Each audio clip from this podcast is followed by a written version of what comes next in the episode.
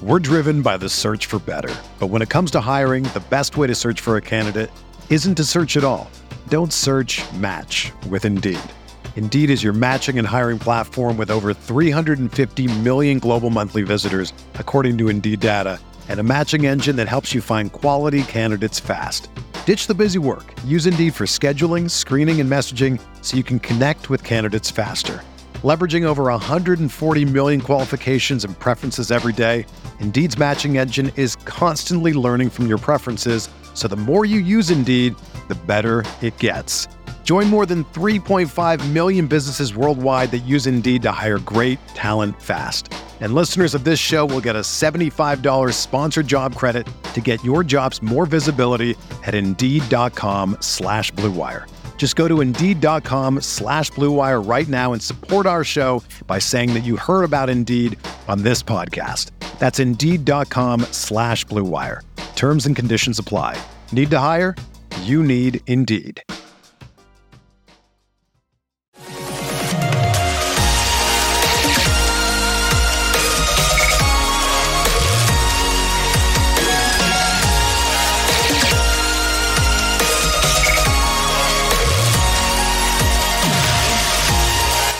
Away we go, episode three nineteen of the Al Galdi podcast. It is Friday, May twentieth, twenty twenty-two, and I have to tell you something. I may need your help. I may need your assistance. I may need you to, how can I put this, uh, engage in battle with me. Uh, some ultra-sensitive, ultra-triggered Indianapolis Colts fans got mad at me on Thursday. Uh, this is pretty funny. I quote tweeted a video of our Commanders starting quarterback, last season's Colts starting quarterback, Carson Wentz, on the Colin Cowherd podcast, giving a great response to having been called a mistake by Colts owner and C E O Jim Irsay. I said in the tweet, accurately, quote, Carson Wentz has done nothing but take the high road, despite Jim Irsay having said some very negative, if not nasty, things, end quote.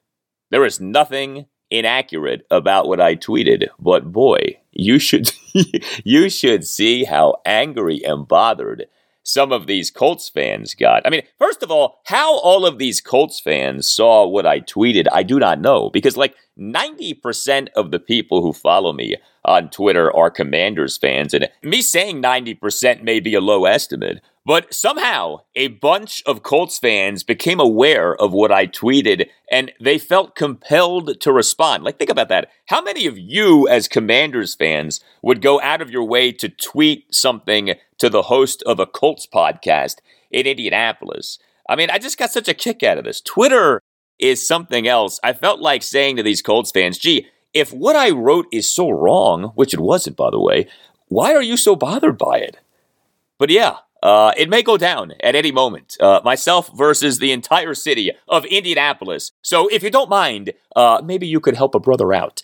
Uh, no wonder Elon Musk now may not be buying Twitter. But hello and welcome to a Friday installment of the Al Galdi podcast, the only Washington, D C sports podcast or show that is with you every weekday, with each episode out by the five a.m. hour, and many times out much earlier than that. And make no mistake, this is a Washington, D C sports podcast, not an Indianapolis sports podcast. Uh, next segment, I will discuss, despite what the wonderful and warm people of Indy may think, what Carson Wentz said on the Colin Cowherd podcast, but more prominently, what Carson Wentz keeps doing regarding his exit from the Colts, taking the high road and taking the blame.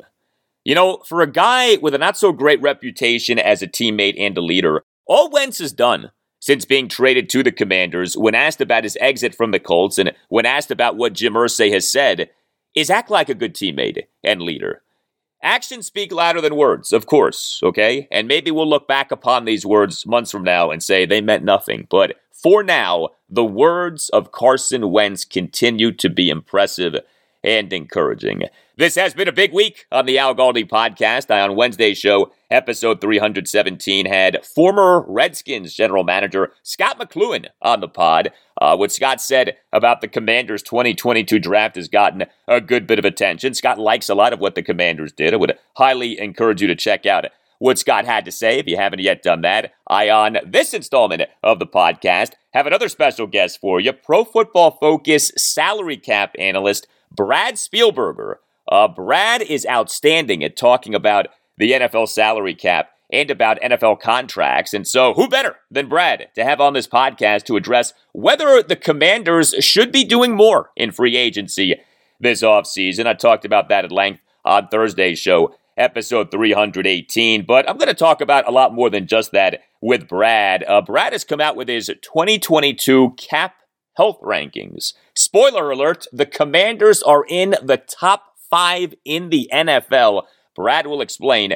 Uh, Brad also will discuss what a potential Terry McLaurin contract extension this offseason would have to look like, and we'll talk about the exploding receiver market in the N F L this offseason. Brad will give us his take on Carson Wentz, including whether the Commanders should have restructured Wentz's contract. Uh, Brad will explain why the Commanders trade with the New Orleans Saints to move down five spots in the first round of the twenty twenty-two N F L Draft was a slam dunk for the Commanders. Yeah, Brad loved that trade. You're going to like a lot of what you hear from Brad Spielberger. I promise you that. He's a good guy and a really smart guy. And then I, late in the show, will talk Orioles, whose six-game losing streak is over. Uh, a nine six walk-off win over the New York Yankees at Oriole Park at Camden Yards on Thursday afternoon. Monster game for Anthony Santander, who hit a walk-off three-run homer. You can tweet me at Al Galdi. You can email me, the Al Galdi podcast at yahoo dot com. Email from Dave in Elkton, Maryland on Carson Wentz and the Commanders. Writes Dave, I love your show. Keep it up. I am fifty-five years old and have been a Washington fan since I was a child and still regularly attend the games. I am not upset about the Wentz gamble. The investment is not huge and the long-term exposure is low. Low risk versus high reward potential is very good. I still like Taylor Heineke, but my prediction, although I hope Wentz kills it, is that Wentz will falter in some manner and Sam Howell will emerge as a great quarterback. I see Howell as another mid to late round unexpected starter like Kirk Cousins, Russell Wilson, Tom Brady, et cetera. As for Carson Wentz, it occurs to me that he needs to have a solid protection up front to flourish, and Indy has been bad at that for as long as I can remember. Andrew Luck got killed and retired early. I see real reason for optimism. I think that the Commanders have plenty of talent. If they pull it together, which is a coaching thing, they may surprise everyone this year. For me, I just want them to be legitimately competitive with games that actually matter in December. There is far too much attention being paid to what the owner is doing or not doing. But I remind people, the team was declining under Jack Kent Cooke at the end. I doubt that Dan Snyder is going anywhere, and I am guessing the congressional attention, which is idiotic, will dissipate if slash when the House flips. So I am optimistic, and for a long time, that hasn't been true. As for the name change, I am ambivalent. If they don't suck, everyone will be fine with the name. If they continue to get beat and badly, everyone will hate the name, just like everything else. Here's to Let's Not Gonna Be Suck This Year, H T T C. Uh, thank you for the email, Dave, and thank you for referencing one of the greatest lines in Washington, D C sports history, what Alex Ovechkin said at two thousand seventeen Capitals training camp to launch what ended up being the Caps' twenty seventeen twenty eighteen Stanley Cup championship season. We're not going to be uh, suck this year. Yes, there it is right there. What became the mantra for that season, we not going to be suck this year.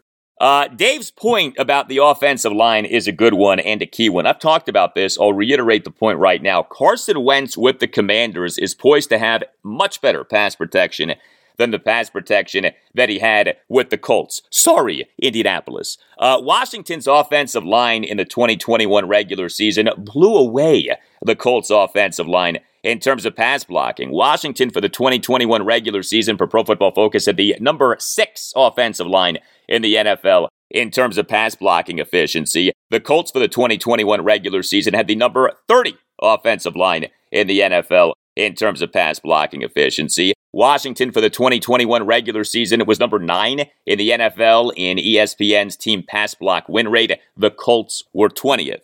Uh, as far as Dave's point about the Redskins declining in the latter years of Jack Kent Cooke's ownership of the team, yeah, uh, that is one hundred percent true. Too often, the decline of the franchise is noted as starting when Dan Snyder bought the team. Not true. Uh, Dan has made things worse, okay? That is true. But Dan bought the Redskins in May nineteen ninety-nine. The Skins from nineteen ninety-three through nineteen ninety-eight didn't make the playoffs at all. The decline of the franchise started with the nineteen ninety-three season, which, not so coincidentally, was the first season after Joe Gibbs' first retirement, and not so coincidentally, was the first season off the start of modern free agency in the nineteen ninety-three offseason. Uh, I spent a good bit of time on Mondays and Tuesdays shows, episodes three hundred fifteen and three hundred sixteen, talking Capitals, uh, and what now for the Caps off them losing in the first round of the Stanley Cup playoffs for a fourth consecutive year. Uh, Peter Hassett, co-founder of the great Caps blog, Russian Machine Never Breaks, joined me on Tuesday's show, episode three hundred sixteen. He was excellent, uh, and I've gotten some good emails regarding the Caps. Email from Rich. I grew up reading about the Caps in the Washington Post before Media General Cable came to Fairfax County. We only had the major networks and channels five twenty and twenty-six. My parents were not hockey fans, and all of my exposure to the Caps was either the Post, brief highlights from Glenn Brenner, or a lucky chance viewing if a game came on Channel twenty. I don't pretend to be a big fan. I do claim that I am a longtime casual observer. I remember long bouts of futility with Rod Langway and Kevin Hatcher. There was always a quick end to the season and disappointment. In the nineties, the Caps made a run with Adam Oates and the gang. They got closer and failed. The general feeling in town was the Caps were chokers. Then Alex Ovechkin came to town, and suddenly anything was possible. Yet things were still very much the same. We lost in the playoffs. We blew leads, frustration, choking. The cup win was exciting. The feeling was that the Caps had finally broken through to the next level. But was this really a threshold event, or rather, could it be the outlier? Are we now back to lost leads in the playoffs, early exits, and disappointment? Are the Capitals still chokers?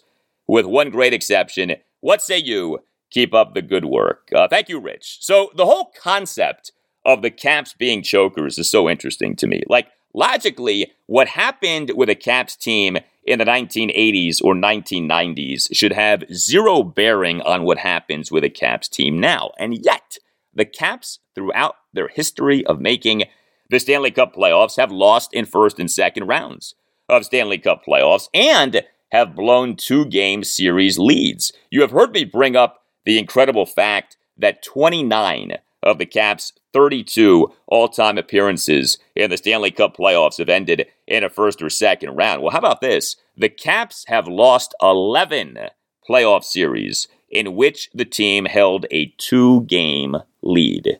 eleven.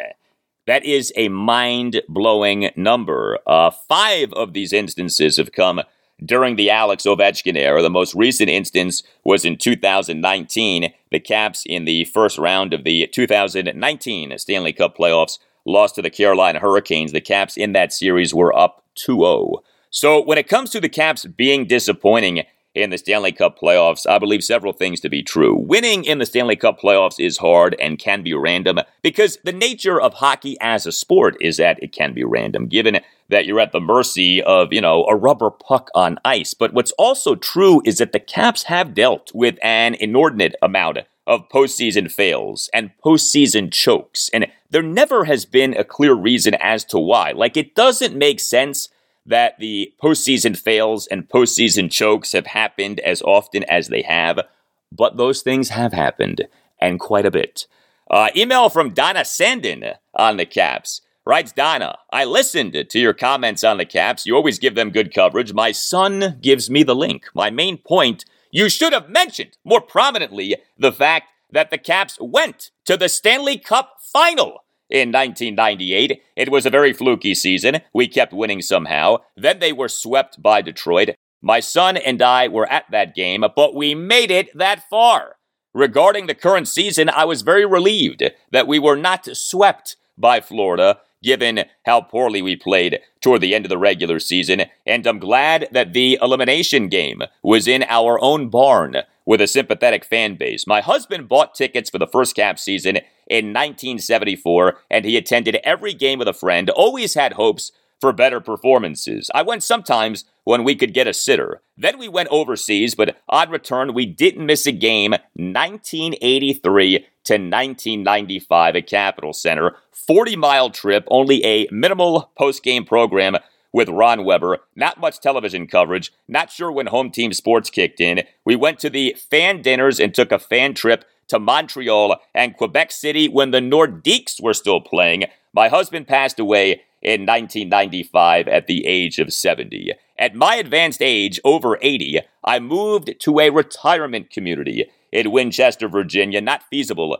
to attend many games now, but I just had to express my opinion as a longtime fan. Donna, I appreciate your email so much. I thank you for your email so much. Yes, the Caps did make it to the Stanley Cup Final in nineteen ninety-eight. I remember that well. Uh, the three times that the Caps have advanced past the second round of the Stanley Cup playoffs. nineteen ninety, when the Caps got swept by the Boston Bruins in the Eastern Conference Final. nineteen ninety-eight, when the Caps got swept by the Detroit Red Wings in the Stanley Cup Final. And two thousand eighteen, when, oh yeah, the Caps beat their former general manager, the architect of the Rock the Red era, George McPhee, and his Vegas Golden Knights in the Stanley Cup Final. But how about that? An email from eighty-something-year-old Donna from a retirement community in Winchester, Virginia, talking Caps. I love it. The range of people who listen to this podcast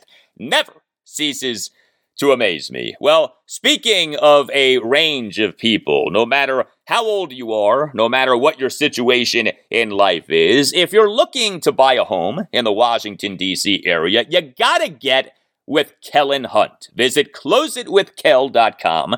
That's close it with kel, K E L L dot com. Book a call with Kellen Hunt to discuss your real estate needs and make sure that you tell Kel that Al Galdi sent you. You know, the competition for homes in the D C area right now is extreme. High demand coupled with low inventory. You know how that goes. And so homes in the D C area are going under contract quickly after those homes are listed. And when I say the D C area, I mean in a variety of places in the D C area. Uh, Kensington, Maryland, Delray in Alexandria, Virginia, American University Park, in Washington, D C, the real estate market throughout this area is hot. How do you make sure that you get the home that you want and deserve? What's the right strategy? This is where Kellen Hunt comes in. Kellen Hunt has a mastery of the Washington, D C area real estate market, but, you know, he's not just some know-it-all. He is here for you. He is here to listen to you, to hear what you want, and then determine the best way of going about getting it. If you're wanting to buy a home in the D C area, you need a smart realtor to ensure that your offer is the offer that wins. Put Kellen Hunt to work for you. His website says it all. close it with kel dot com. Kellen Hunt is a closer, and Kellen Hunt is willing to put a portion of his commission back in your pocket. Yes, you the buyer get a piece of the action. Kellen Hunt knows what buyers like you are facing, and he wants to help. So visit close it with kel dot com. That's close it with kel, K E L L dot com. Book a call with Kellen Hunt to discuss your real estate needs, and make sure that you tell Kel that Al Galdi sent you. Visit close it with kel dot com. Book an introductory call with Kellen Hunt at close it with kel dot com. If you're trying to buy a home in the Washington, D C area, you will do well by going with Kel. Visit close it with kel dot com and tell Kel that Al Galdi sent you.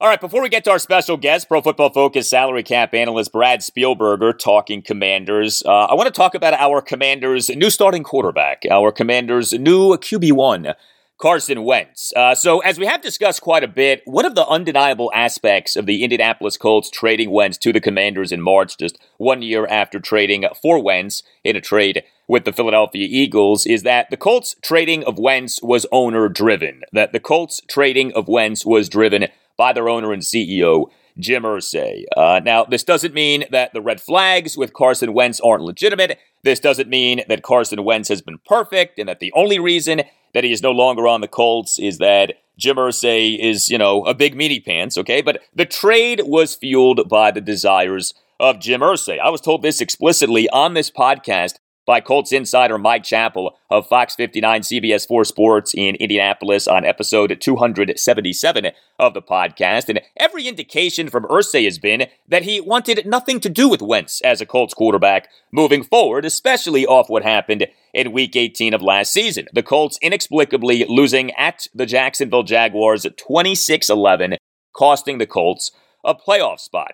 Irsay on March twenty-ninth at the N F L's annual league meeting in Palm Beach, Florida, sounded off on Carson Wentz, said the following about why the Colts traded Wentz, quote, "I think the worst thing you can do is have a mistake and try to keep living with it going forward. It's just, for us, it was just, it was something that we had to move away from as a franchise. It was very obvious," end quote. Uh, also from Jim Irsay on March twenty-ninth was him going off about how Carson Wentz was to blame for that season-ending loss at Jacksonville. Quote, "No disrespect to Jacksonville, but I mean, they're the worst team in the league. You play well and hard for the first quarter or so, and they're looking to go to their locker room and clean it out. I've never seen anything like that in my life. You say, my God, there's something wrong here. It needs to be corrected," end quote. So Jim Irsay has had some harsh things to say about Carson Wentz. Now, these things may be true. These things may be valid, but these things certainly have been harsh. I mean, Irsay on March twenty-ninth flat out called Wentz a mistake, okay? Called the dude a mistake. Uh, well, Carson Wentz was on an episode of the Colin Cowherd podcast that came out on Wednesday. Wentz got asked about being called a mistake by Irsay. Here was that exchange between Cowherd and Wentz. I've said that I've defended you a lot in the air where I'm like, I don't know, big, strong, athletic. I like him. But, you know, like when Jim Irsay says, hey, we made a mistake, I'm like, ow, ow, that's kind of per- like that. That hurts a little, right? I mean, it is what it is. You know, everyone's entitled to their own opinion.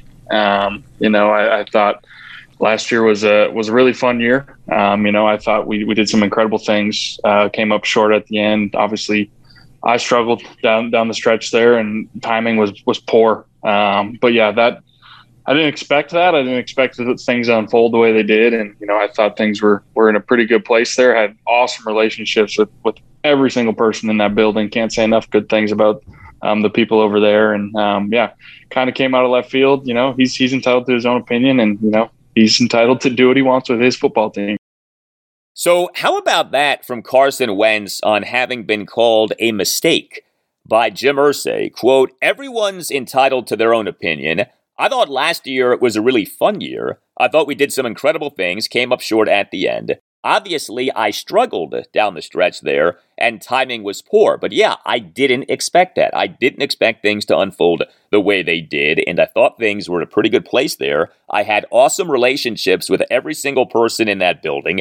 Can't say enough good things about the people over there. Yeah, kind of came out of left field, you know. He's entitled to his own opinion, and he's entitled to do what he wants with his football team," end quote. That, my friends, is what we call taking the high road. That is what we call a mature and classy response. Uh, I was impressed with that answer from Wentz. He could have sounded off on Jim Irsay. Wentz at least could have taken a subtle shot at Irsay. Wentz didn't do any of those things. Uh, that was a total high road, all-class answer. Now, Colin Cowherd then followed up by trying to, again, shall we say, bait Wentz to a degree, uh, bringing up how the loss at Jacksonville wasn't unique to Wentz in terms of being a member of the Colts. Listen to this exchange, especially Wentz's answer. You know, the N F L's tough. As you know, you played for a dominant college program. And in college, you line up a lot of times if you're at a top program, and you know on Saturday, like, you'd have to really screw up. In the N F L, the Jet the Jets beat the Colts. Or the excuse me, the Jets beat the Titans, who are the number one seed in the A F C. Like, people don't want to talk about that, but they want to talk about the Jags beating the Colts. But the Jets, for and if you watch that game, you're like, what what is going on here? So did you think at one point, I mean, it's, by the way, the Colts have struggled with the Jags in Jacksonville for the last half decade. When people freaked out, Carson, was there part of you thinking, hey, time out, you can Google You can Google how we've done down here. Like, I'm not the only guy that's struggling, right? um, yeah, I mean, honestly, it was just a, a real tough ending, you know, I, honestly. And then once rumors and reports are going around, I'm like, you know, talking to my agent, are these things real? What's going on? Like, honestly, it was uh, kind of came out of left field. Um, and, you know, you kind of just try not to think too much of it. You know, rumors and reports are a big part of this business we're in, so you never know what's true and what's not. So try to not stress about it too much. But yeah, it was a it was a very unfortunate ending to the season. Um, you know, not a good time to um, to play poorly um, the way the way I did, and as a team we struggled. But um, yeah, that's what's crazy about the league is, as you just said, anybody can beat anybody anytime you step on that field. And I mean, we had our our work cut out for us the first time we played the Jags at home. You know, we we you know squeaked it out in the end. And Uh, it's always a good team. That was a good defense last year, and they made our lives tough, and uh, they got us on that day. So, again, a mature and classy answer from Carson Wentz. Colin Cowherd essentially asking Wentz, hey, part of you had to be thinking that you were taking way too much heat for the loss at Jacksonville. And Wentz did not take the bait from Cowherd. Quote, yeah, I mean, honestly, it was just a real tough ending. It kind of came out of left field. You kind of just try not to think too much of it. Rumors and reports are a big part of this business, so you never know what's true and what's not. You try to not stress about it too much, but yeah, it was a very unfortunate ending to the season. Not a good time to play poorly the way I did, and as a team we struggled. End quote. So Carson Wentz once again said that he struggled, admitted that he struggled, didn't deflect, didn't get sensitive, didn't get angry. He pointed the finger of blame at himself. In that first cut that I played for you, Wentz said, quote, obviously I struggled down the stretch there and timing was poor, end quote. In the second cut that I played for you, Wentz said, quote, not a good time to play poorly the way I did, and as a team we struggled, end quote. It's time to make something clear. And I tweeted this on Thursday. Carson Wentz has done nothing but take the high road, despite Jim Irsay having said some very negative, if not nasty, things about Wentz. Now, on the one hand, you might say, well, uh, what else is Wentz going to do? And to that, I would say, well, uh, look at how often people in sports take shots at other people in sports, or make cryptic comments about other people in sports, or make passive-aggressive comments about other people in sports. Happens all of the time. So that's what else that Wentz might have done. But he hasn't done any of those things. And more globally, Carson Wentz has taken ownership of having played poorly down the stretch of last season. Go back to his introductory press conference for the Commanders on March seventeenth. Wentz referred to having played bad in each of the Colts' final two games in the twenty twenty-one regular season by saying, quote, the way we finished, the way I finished, was poor, was poor. End quote. He essentially corrected himself there. He initially used the pronoun we. He then quickly changed to the pronoun I, because that's what you do when you're a quarterback and you're talking about poor performance. It's I played poorly, not we played poorly. You shoulder the load of blame. And look, there's no doubt that Carson Wentz ended his twenty twenty-one season poorly. Wentz choked. Okay, let's just say it. Wentz choked over the Colts' final two games in the twenty twenty-one regular season. The Colts cost themselves a playoff spot by losing at home to the Las Vegas Raiders twenty-three twenty in Week seventeen, and then losing at the Jacksonville Jaguars twenty-six eleven in Week eighteen. And that Week eighteen loss was atrocious. The Jags came into the game just two and fourteen, came into the game as fifteen-point underdogs, and yet the Colts ended up losing the game by fifteen points. Wentz, over these two games, had a combined total Q B R per E S P N of just thirteen. His total Q B R for the loss at the Jags was a mere four point three. Total Q B R is on a scale of zero to one hundred. So Wentz's combined total Q B R over the Colts' final two games of the twenty twenty-one regular season, a mere thirteen. And Wentz's total Q B R for that loss at Jacksonville in Week eighteen, a mere four point three. But what's also true is that those two losses weren't all on Carson Wentz. And what's also true is that Carson Wentz in the twenty twenty-one regular season did plenty of good things for the Colts. Wentz for the twenty twenty-one regular season, it was number nine among qualified quarterbacks in the N F L in total Q B R at fifty-four point seven. Wentz for the twenty twenty-one regular season, it was number one among qualified quarterbacks in the N F L in Football Outsiders' D V O A metric on pass attempts of at least twenty air yards. Uh, Wentz in the twenty twenty-one regular season was quite good in four big road wins for the Colts. Wins at the Miami Dolphins, San Francisco 49ers, Buffalo Bills, and Arizona Cardinals. Had a total Q B R of at least seventy-one point nine in each of those games. So yeah, Carson Wentz ended his twenty twenty-one season in a terrible way, but there was more to his twenty twenty-one season than just the ending. And here's the most significant point.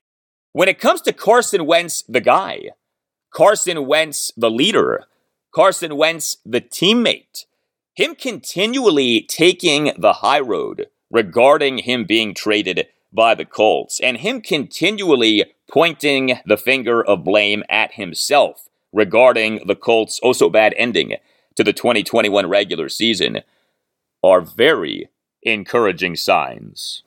And look, I get it. Him taking the high road, him pointing the finger of blame at himself, those things are just talk, right? Those things are just words. Actions matter much more than words. But right now, talk is all that we have to go by. Words are all that we have to go by. And for all of the talk of Carson Wentz having not always been a great teammate and having lacked in leadership and having not always been coachable, him continually taking the high road, him continually pointing the finger of blame at himself, him continually not getting defensive and admitting that he played poorly late last season, uh, those things are all very good signs for us as fans of the Commanders. Carson Wentz, in doing these things, is, wait for it, taking command of his late season struggles with the Colts. And you know what? Maybe all of this is an act, okay? Maybe all of this is just Carson Wentz putting on a show, okay? Putting on a front. Maybe the reality is that Carson Wentz is just a big phony, all right? But you know what's also possible? You know what also might be true? That Carson Wentz has learned some lessons and has matured and realizes that his chance with the Commanders is probably his last chance to go into an N F L team season as the intended starting quarterback. You know, there may well be tremendous irony here, because for all of the talk of the Colts having traded Carson Wentz because of his character, it is Wentz, not the Colts owner, Jim Irsay, who has demonstrated admirable character since the trade went down. Irsay, in a lot of ways, has taken the low road. You know, he has said some nice things about Wentz, but like I said, Irsay also has said some very negative, if not nasty, things about Wentz. Wentz has consistently taken the high road. And yet Wentz supposedly was the guy with the bad character, and so he had to be traded. Look, I'm not naive to the red flags with Carson Wentz. I've talked about them a lot. I, as a Commanders fan, am going into the Carson Wentz experience with eyes wide open. Trust me on that. But I'm also going into the Carson Wentz experience with an open mind. And the truth is that he has handled the way that he's been talked about by Jim Irsay and has handled the overall departure from the Colts in a very impressive way. And that could be, could be, indicative of some very good things. Up next, I'll welcome on our special guest, Pro Football Focus salary cap analyst Brad Spielberger. Uh, Brad's twenty twenty-two cap health rankings are out. You're going to like where the Commanders are ranked, especially a certain aspect of their ranking. I'll also talk with Brad about a potential Terry McLaurin contract extension this offseason, whether the Commanders should be doing more in free agency this offseason, whether the Commanders should have restructured Carson Wentz's contract this offseason, where N F L teams should spend the bulk of their money, and much more. Brad Spielberger is really good at talking about the N F L from a salary cap perspective, and Brad is up next.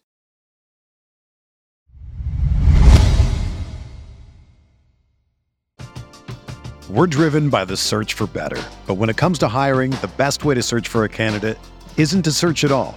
Don't search, match with Indeed. Indeed is your matching and hiring platform with over three hundred fifty million global monthly visitors, according to Indeed data, and a matching engine that helps you find quality candidates fast. Ditch the busy work. Use Indeed for scheduling, screening, and messaging so you can connect with candidates faster. Leveraging over one hundred forty million qualifications and preferences every day, Indeed's matching engine is constantly learning from your preferences, so the more you use Indeed, the better it gets. Join more than three point five million businesses worldwide that use Indeed to hire great talent fast. And listeners of this show will get a seventy-five dollars sponsored job credit to get your jobs more visibility at Indeed.com slash Blue Wire. Just go to Indeed.com slash Blue Wire right now and support our show by saying that you heard about Indeed on this podcast. That's Indeed.com slash Blue Wire. Terms and conditions apply. Need to hire? You need Indeed.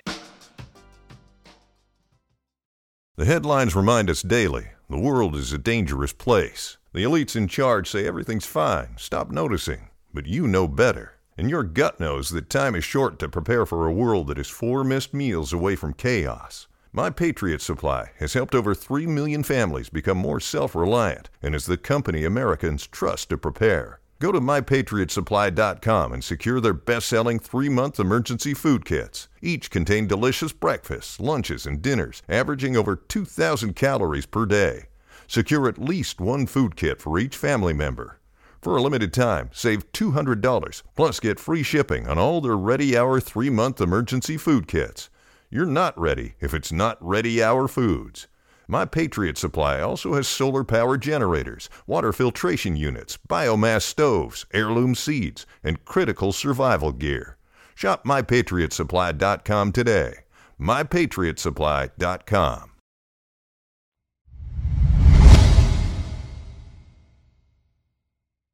Do not forget to give the Al Galdi podcast a five-star rating on Apple Podcasts and Spotify. Do not forget to write a brief one- or two-sentence review on Apple Podcasts saying how much that you like the podcast. And thank you very much for doing those things. So the state of the Commanders when it comes to their salary cap has come up quite a bit this week off them not signing corner James Bradberry, who ended up agreeing on a one-year contract with the Philadelphia Eagles. Now, there are many potential reasons for why the Commanders didn't sign Bradberry, but the Commanders not signing Bradberry has led to the more general questions of, well, why haven't the Commanders signed more external free agents this offseason, and should the Commanders be doing more in free agency this offseason? So what is the truth about the Commanders' salary cap situation? To discuss that and a lot more about the Commanders, I'm very pleased to welcome to the Al Galdi podcast Pro Football Focus salary cap analyst Brad Spielberger. Uh, you can follow Brad on Twitter at PFF underscore Brad. Brad also is a contributor to the terrific website over the cap dot com.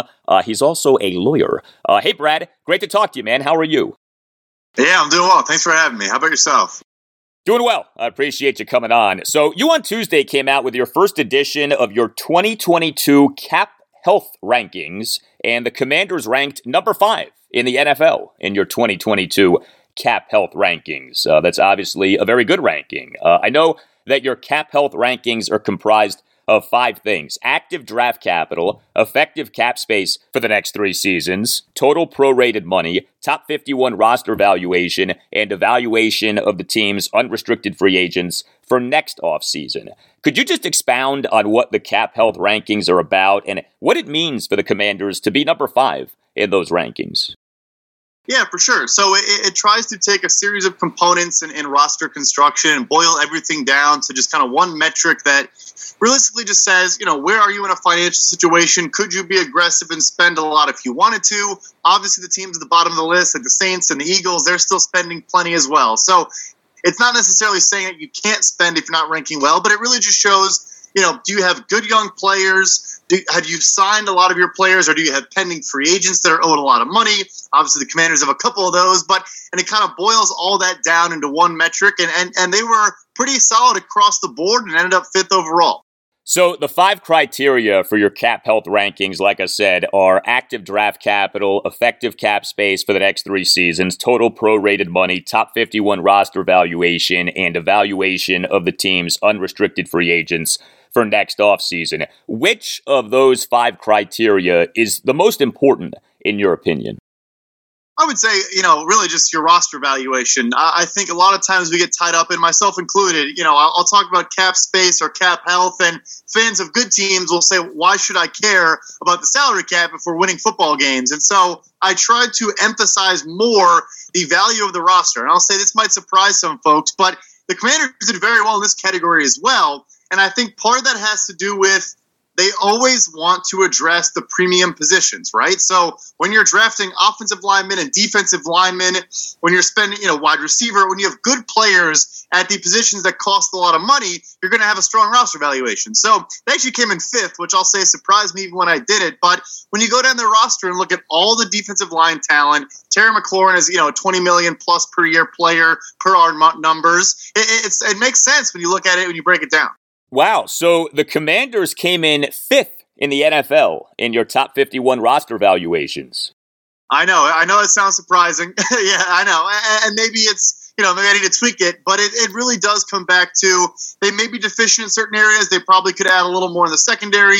Maybe they could add an off-ball linebacker. Maybe they could add, you know, interior offensive line to replace some guys, but at the tackle spots, they're they're healthy. The entire defensive line, they're obviously looking very good. Some good young corners. I mentioned Terry McLaurin, and yeah, obviously quarterback, you know, is not great, but it's it, it, it's been an improvement over the last couple of years for them. So you mentioned Terry McLaurin being a twenty plus million dollar per year player. That's obviously not literally true, not yet. Uh, he makes a lot less than that, but. Uh, the idea with McLaurin being a twenty plus million dollar per year player, obviously, is that that is what he is worth given his production and position. I love this, putting dollar figures on player values. What's your methodology for that? Yeah, so, you know, there's there's an unadjusted way I do it with just a simple model, which just takes our wins above replacement metric and then adjusts for a guy's age, his draft status, which probably would actually work against Terry a little bit, um, and, and a bunch of other components, and it kind of spits out. And then it, it judges versus the market, right? So if it said, hey, Terry McLaurin is the fifteenth best wide receiver in the N F L, it would go look at historical, you know, market trends at the wide receiver position. Where is he likely to get paid? And of course, you know, it benefits him. This recent market explosion uh, does does nothing but benefit Terry McLaurin. While we're talking Terry McLaurin, a major item for the Commanders this offseason is a potential Terry McLaurin contract extension. He's entering the final season of his four-year rookie contract. We this offseason, of course, have been seeing receivers get paid like never before. What do you think that a contract extension for McLaurin this offseason would have to be in order to get him to sign an extension this offseason? Yeah, you know, I do think at this point, twenty million dollars per year is probably the floor. Um, you know, I would say maybe if they come to him with, let's say, five years, one hundred ten million dollars, so twenty, ten million dollars per year, twenty-two million dollars per year. And I know these numbers sound crazy, but that is where the position market has grown. A J. Brown gets twenty-five million dollars per year. I think we're going to see D K Metcalf, Debo Samuel get some strong contracts in the near future as well. I mean, that is the caliber of player he is on the field. And I think it also, you know, everything he does, intangibles and everything off the field as well, that does get baked into contracts a little bit. The Commanders this offseason have not done much in free agency. Now, personally, I'm not necessarily bothered by that. So many big money free agent signings do not work out. But the team last season wasn't great. Ron Rivera has said multiple times that the team this coming season needs to have a step forward season. And the team, even off having traded for Carson Wentz, does have enough salary cap space to seemingly be doing more in free agency. Are you at all surprised that the Commanders haven't been more active in free agency? That's a good question. I, I think they're thinking, and not to put everything on him, but I really think their thinking is going from Taylor Heineke to a guy in Carson Wentz, who, yes, is coming off. Honestly, he wasn't terrible last year. He was, you know, average or below average. Uh, I think that's still a pretty significant improvement at the most important position in all of sports. And so I think their philosophy is probably another year of this system, a lot more of their own draft picks now, you know, playing important roles and contributing at a higher level, and just trusting that the quarterback improvement will make a significant impact. And the last piece, getting Chase Young back, getting this defense back to how they were playing in twenty twenty. I think it's more just trusting the growth of their own guys, which I think it's hard to, you know, hold that against them. Where are you with Carson Wentz as a Commanders quarterback? What do you think that an appropriate outlook is for what Wentz can be for the Commanders? Um, I don't think he's going to be a game wrecker at any point going forward in his career, but I like the offensive line in Washington. There's not only good players and the starters, but there's good depth there now as well. Um, and, and then you look at adding Jahan Dotson, who I know some folks thought maybe was a bit of a reach, but I love trading down first. I think you can kind of get away with a reach, so to speak, if you first acquire some extra draft capital like they did from the New Orleans Saints. And I'm a huge fan of Jahan Dotson, the player. So I do. I think there is a, everything around him. I think Ron Rivera is a good offensive coach.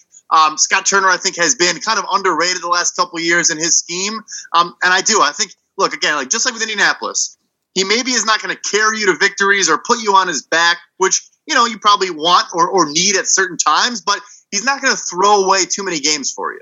We're talking Commanders with Pro Football Focus salary cap analyst Brad Spielberger. With Carson Wentz, he has a cap hit for the twenty twenty-two season of twenty-eight point three million dollars. Three years left on his contract, but the guaranteed money is done with after this coming season. Should the Commanders have renegotiated Wentz's contract to give themselves more cap room this offseason, or do you think that maintaining that ability to get out of the Wentz contract after this season with no dead money is worth the price of less cap room this offseason?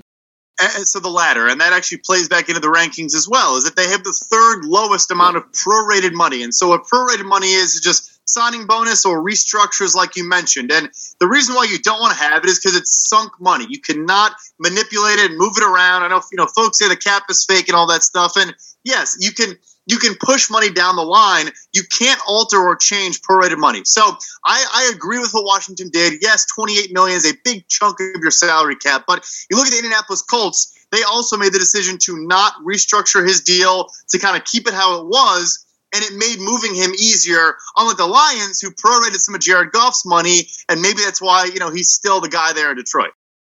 When it comes to the positions at which N F L teams should spend their most money, are you a big believer in an N F L team allocating the bulk of its salary cap space to certain positions, or is roster construction not as simple as that? I would say ideally you do want to spend at certain spots. I mean, edge rusher, tackle, and wide receiver, I think are, are in the next tier, kind of in a class of their own. And then, you know, interior defensive linemen, particularly guys that can rush the passer. So not necessarily nose tackles and run stuffers, but, you know, guys that can actually generate pressure on the quarterback from the interior, especially nowadays more and more. But, yeah, at the end of the day, I think that's kind of an idealistic view. If you have a very good player, regardless of where he plays, maybe not running back or some of the really fringe positions now, but you probably should pay that guy, keep him around. Um, but yeah, context is everything.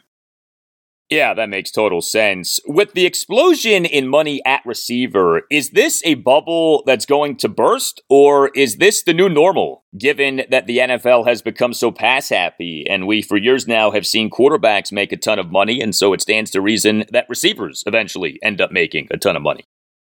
You know, I actually could see it being some, something of a bubble. Uh, I do think it's a super important position. The guys deserve the money. I'm not saying they shouldn't be getting it, but, you know, I kind of grew up, and, and yes, they had Randy Moss for a stretch, but the New England Patriots, I think folks forget, I mean, never really had a true number one wide receiver for the longest time. I mean, they did have, you know, Robert Gronkowski, and I think they kind of sneakily spent a tight end instead, but I, I kind of do see it as a bit of a bubble to where if you can get a couple really good receivers as opposed to one great one, um, and you save some money there, I, I think that's an edge that some team, as everyone's zigging, I think some smart teams may now zag. Zigging while zagging is usually a good thing. I love that. Uh, a positional value issue that has come up for the Commanders is paying defensive linemen. The team spent a first-round pick on a defensive lineman in each of four consecutive N F L drafts, twenty seventeen through twenty twenty. Now, this offseason, the Commanders have released a non-first-round defensive lineman in Matt Ioannidis and have allowed another non-first-round defensive lineman, Tim Settle, to leave via free agency. And it's looking like the team's twenty eighteen first-round defensive lineman, Deron Payne, may be gone via free agency next offseason. Did the team go overboard in spending all of those first-round picks on defensive linemen? And generally speaking, is it better to invest in defensive linemen or in corners? So that's an interesting question because it kind of more goes to stability, excuse me, and year-to-year variance. So, you know, I think the reason why defensive line gets paid more and more consistently at a higher market is because you tend to know what you're going to get. You tend to, if a guy plays well for X number of years, he's probably going to continue to play at that level or close to it. Whereas there's a lot of volatility in the secondary. And so, you know, again, I think it's in my opinion, you do balance your resources. You know, I, I respect the Washington trying to just build the best defensive line of all time, but to go with all those picks, you know, premium picks on Alabama defensive linemen in particular, um, you know, over and over again, it's just you want to have a balanced football team. So I, I would say I would pay a defensive line first. But if I'm them, I, I said this the other day, Deron Payne should have gotten traded last offseason. I mean, I, I get that they thought maybe they were a competitive team last year, so why get rid of him? But you knew you weren't going to pay Montez Sweat and Chase Young and Deron Payne after paying Jonathan Allen. I, I just think they should have been smarter about how they allocated the resources. I'm with you. And, you know, we have said something like that about Washington for years now. Kirk Cousins, Brandon Sheriff, now Deron Payne. Uh, the lack of proactivity. I mean, I know it drives me nuts as a fan, and this is over multiple front office regimes now. Uh, while I have you, I want to ask you about the trade that the Commanders made on the night of the first round of the twenty twenty-two N F L Draft. The Commanders initially had the number eleven overall pick in the draft, traded that pick to the New Orleans Saints for a twenty twenty-two first-round pick, the number sixteen overall pick, a twenty twenty-two third-round pick, and a twenty twenty-two fourth-round pick. The various N F L Draft trade charts were mixed in terms of whether this was a good trade for the Commanders, but the Fitzgerald Spielberger evaluation of the trade was that it was a home run for the Commanders. Uh, so you and Jason Fitzgerald of Over The Cap dot com have your own means of evaluation of trades in N F L drafts. I wonder if you could tell us about the Commanders trade with the Saints and about this means of evaluating N F L draft trades.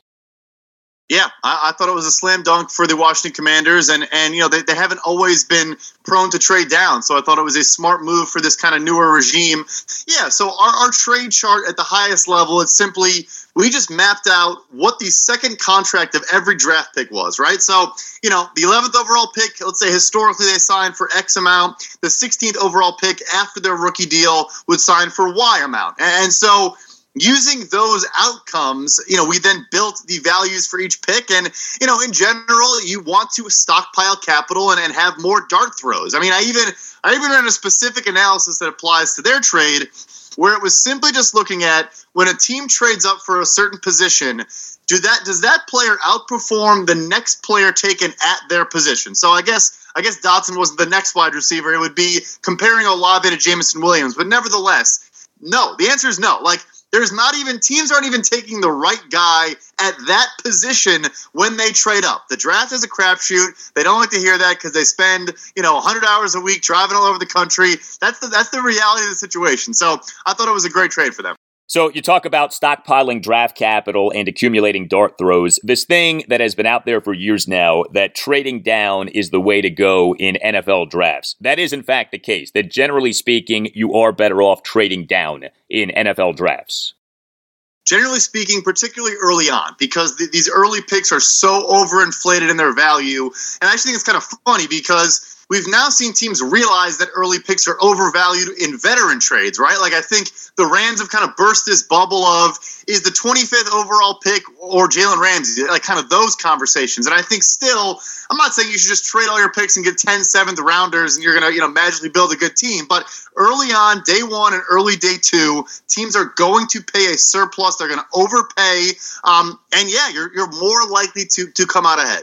Final question. You study the cap so much. When it comes to the best N F L teams at managing the cap and maneuvering with the cap, which teams come to your mind? Yeah, so this is always funny because, you know, it's a team that's ranked thirty-first in the cap health. But, I mean, the Philadelphia Eagles are, you know, very unique. They, they do things. I mean, there's language and ways they pay out players that other teams, I don't even know if they're aware of that you're, you know, allowed to do that underneath the rules. Um, they're exploring every avenue, every nook and cranny. But that actually ties back to ownership. And, and the reason they need to do that is because their owner wants to spend as much cash as possible and has, you know, they have a larger budget. But the, the Eagles are great. The Ravens are great. And the New Orleans Saints, I, you know, I'm not a fan of their approach, but again, they have to find loopholes and, and do these unique things just to be cap compliant uh, because their ownership wants to spend as much as possible.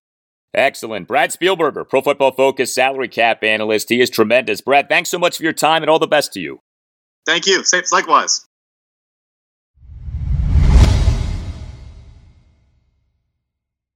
Well, as we wait for the Orioles to summon their top two prospects, and two of the top prospects in all of baseball, catcher Adley Rutschman and starting pitcher Grayson Rodriguez, to the majors, the O's at the major league level have had plenty of problems again this season, principal among them hitting. Uh, the Orioles starting pitching this season, surprisingly, has been pretty good. Their hitting this season has not been good, but their hitting on Thursday afternoon was good, especially one batter in particular. The O's on Thursday afternoon avoided a four-game sweep to the Major League leading New York Yankees at Oriole Park at Camden Yards with a nine six walk-off win to snap a six-game losing streak as finally, Joe Angel, the O's were back in the win column. And the Orioles again in the win column.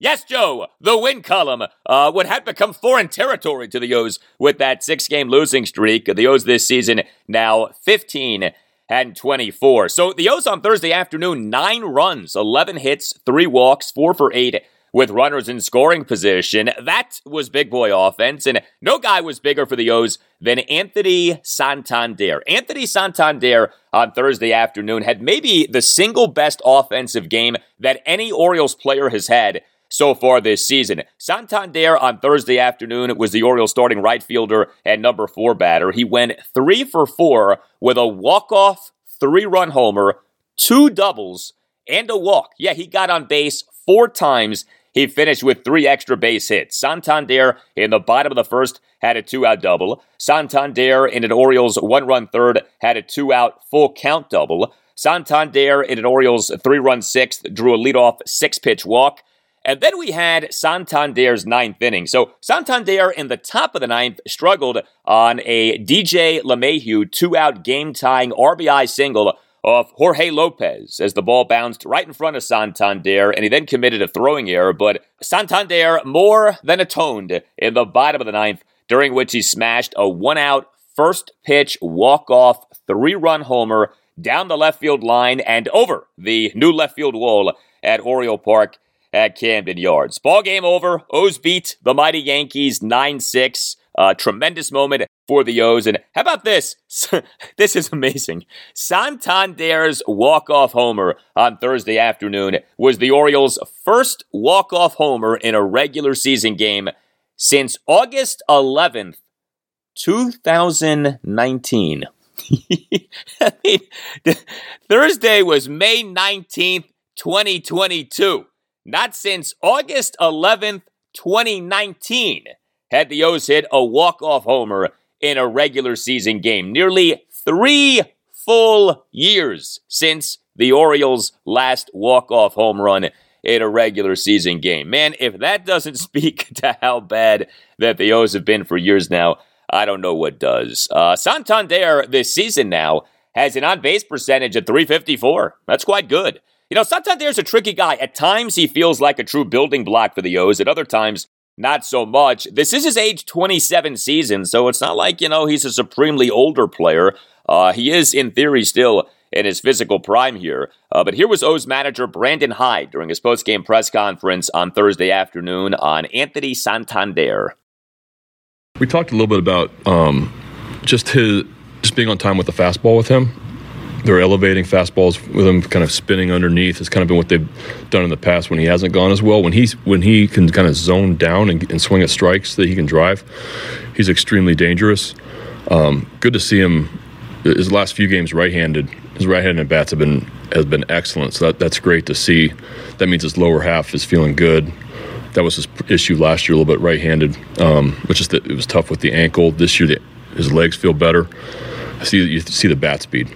The bat, the bat speed's there, and that's why I felt like it was coming, just because I felt like he was taking better passes at the ball, so maybe expanding the strike zone a little bit. But once, if he kind of could lock it in a little bit, the bat speed was there, and and uh, he's taking some good at bats. Yes, he is. Uh, you know, Thursday afternoon's game was Anthony Santander's second big game in this series. He had the six two loss to the Yankees on Monday night as the Orioles starting right fielder and number three batter smashed two solo homers. He had a leadoff homer on a one two pitch in the bottom of the fourth and had a one-out solo homer on a one two pitch in the bottom of the ninth inning. So two ninth inning homers for Anthony Santander in this series. Uh, the O's won on Thursday afternoon despite Bruce Zimmerman having his worst start so far this season. Zimmerman allowed five runs in five innings. Uh, he gave up seven hits, a homer, a double, and five singles. He only issued one walk, but he recorded just two strikeouts. Uh, Zimmerman now over eight starts this season, an E R A of three forty-eight. Also, the O's won on Thursday afternoon despite Jorge Lopez falling to four for six on saves this season. He suffered his second blown save of the season. Uh, Lopez in the top of the eighth struck out Aaron Hicks for the final out, but Lopez in the top of the ninth allowed a run on a walk and a single, and then issued another walk, though he did record two more strikeouts. Brandon Hyde during his postgame press conference on Thursday afternoon on Jorge Lopez, who even with the blown save on Thursday afternoon has an E R A this season of one forty-two. I, I think Jorge is due for a time when he's not perfect. He hasn't had many of them. Maybe just didn't have his best stuff tonight today. The leadoff walk to the ninth inning was un, has been unusual for him. Did a great job getting us out of the eighth inning. Um, And listen, we gave up a flare to LeMahieu, who's such a tough at bat. These guys have, so, these guys are so hard to pitch to. They're so deep. They take such professional at bats. They wear you down. They don't swing at balls. Um, they obviously can drive the ball out of the ballpark. They run the base as well. It's a really, really good club. Just really happy with. Even though we walked six, I thought we really competed on the mound and got big outs when we needed to.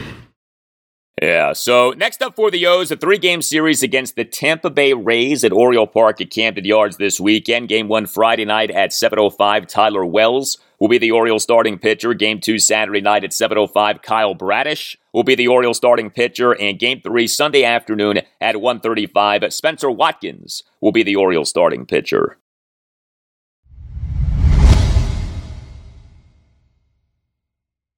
And that will do it for you and me for now. Keep the feedback coming. You can tweet me at Al Galdi. You can email me, the Al Galdi Podcast at yahoo dot com. Monday show, episode three twenty, will feature plenty on the Commanders. Next week, by the way, is the first week of Commanders O T A practices this offseason. The Commanders are scheduled to have O T A practices next week, Monday through Thursday, May twenty-third.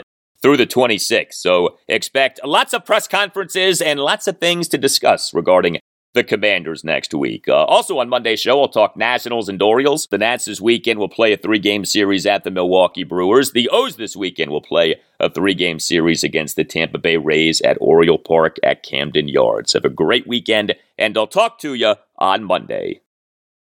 We're not going to be uh, suck this year.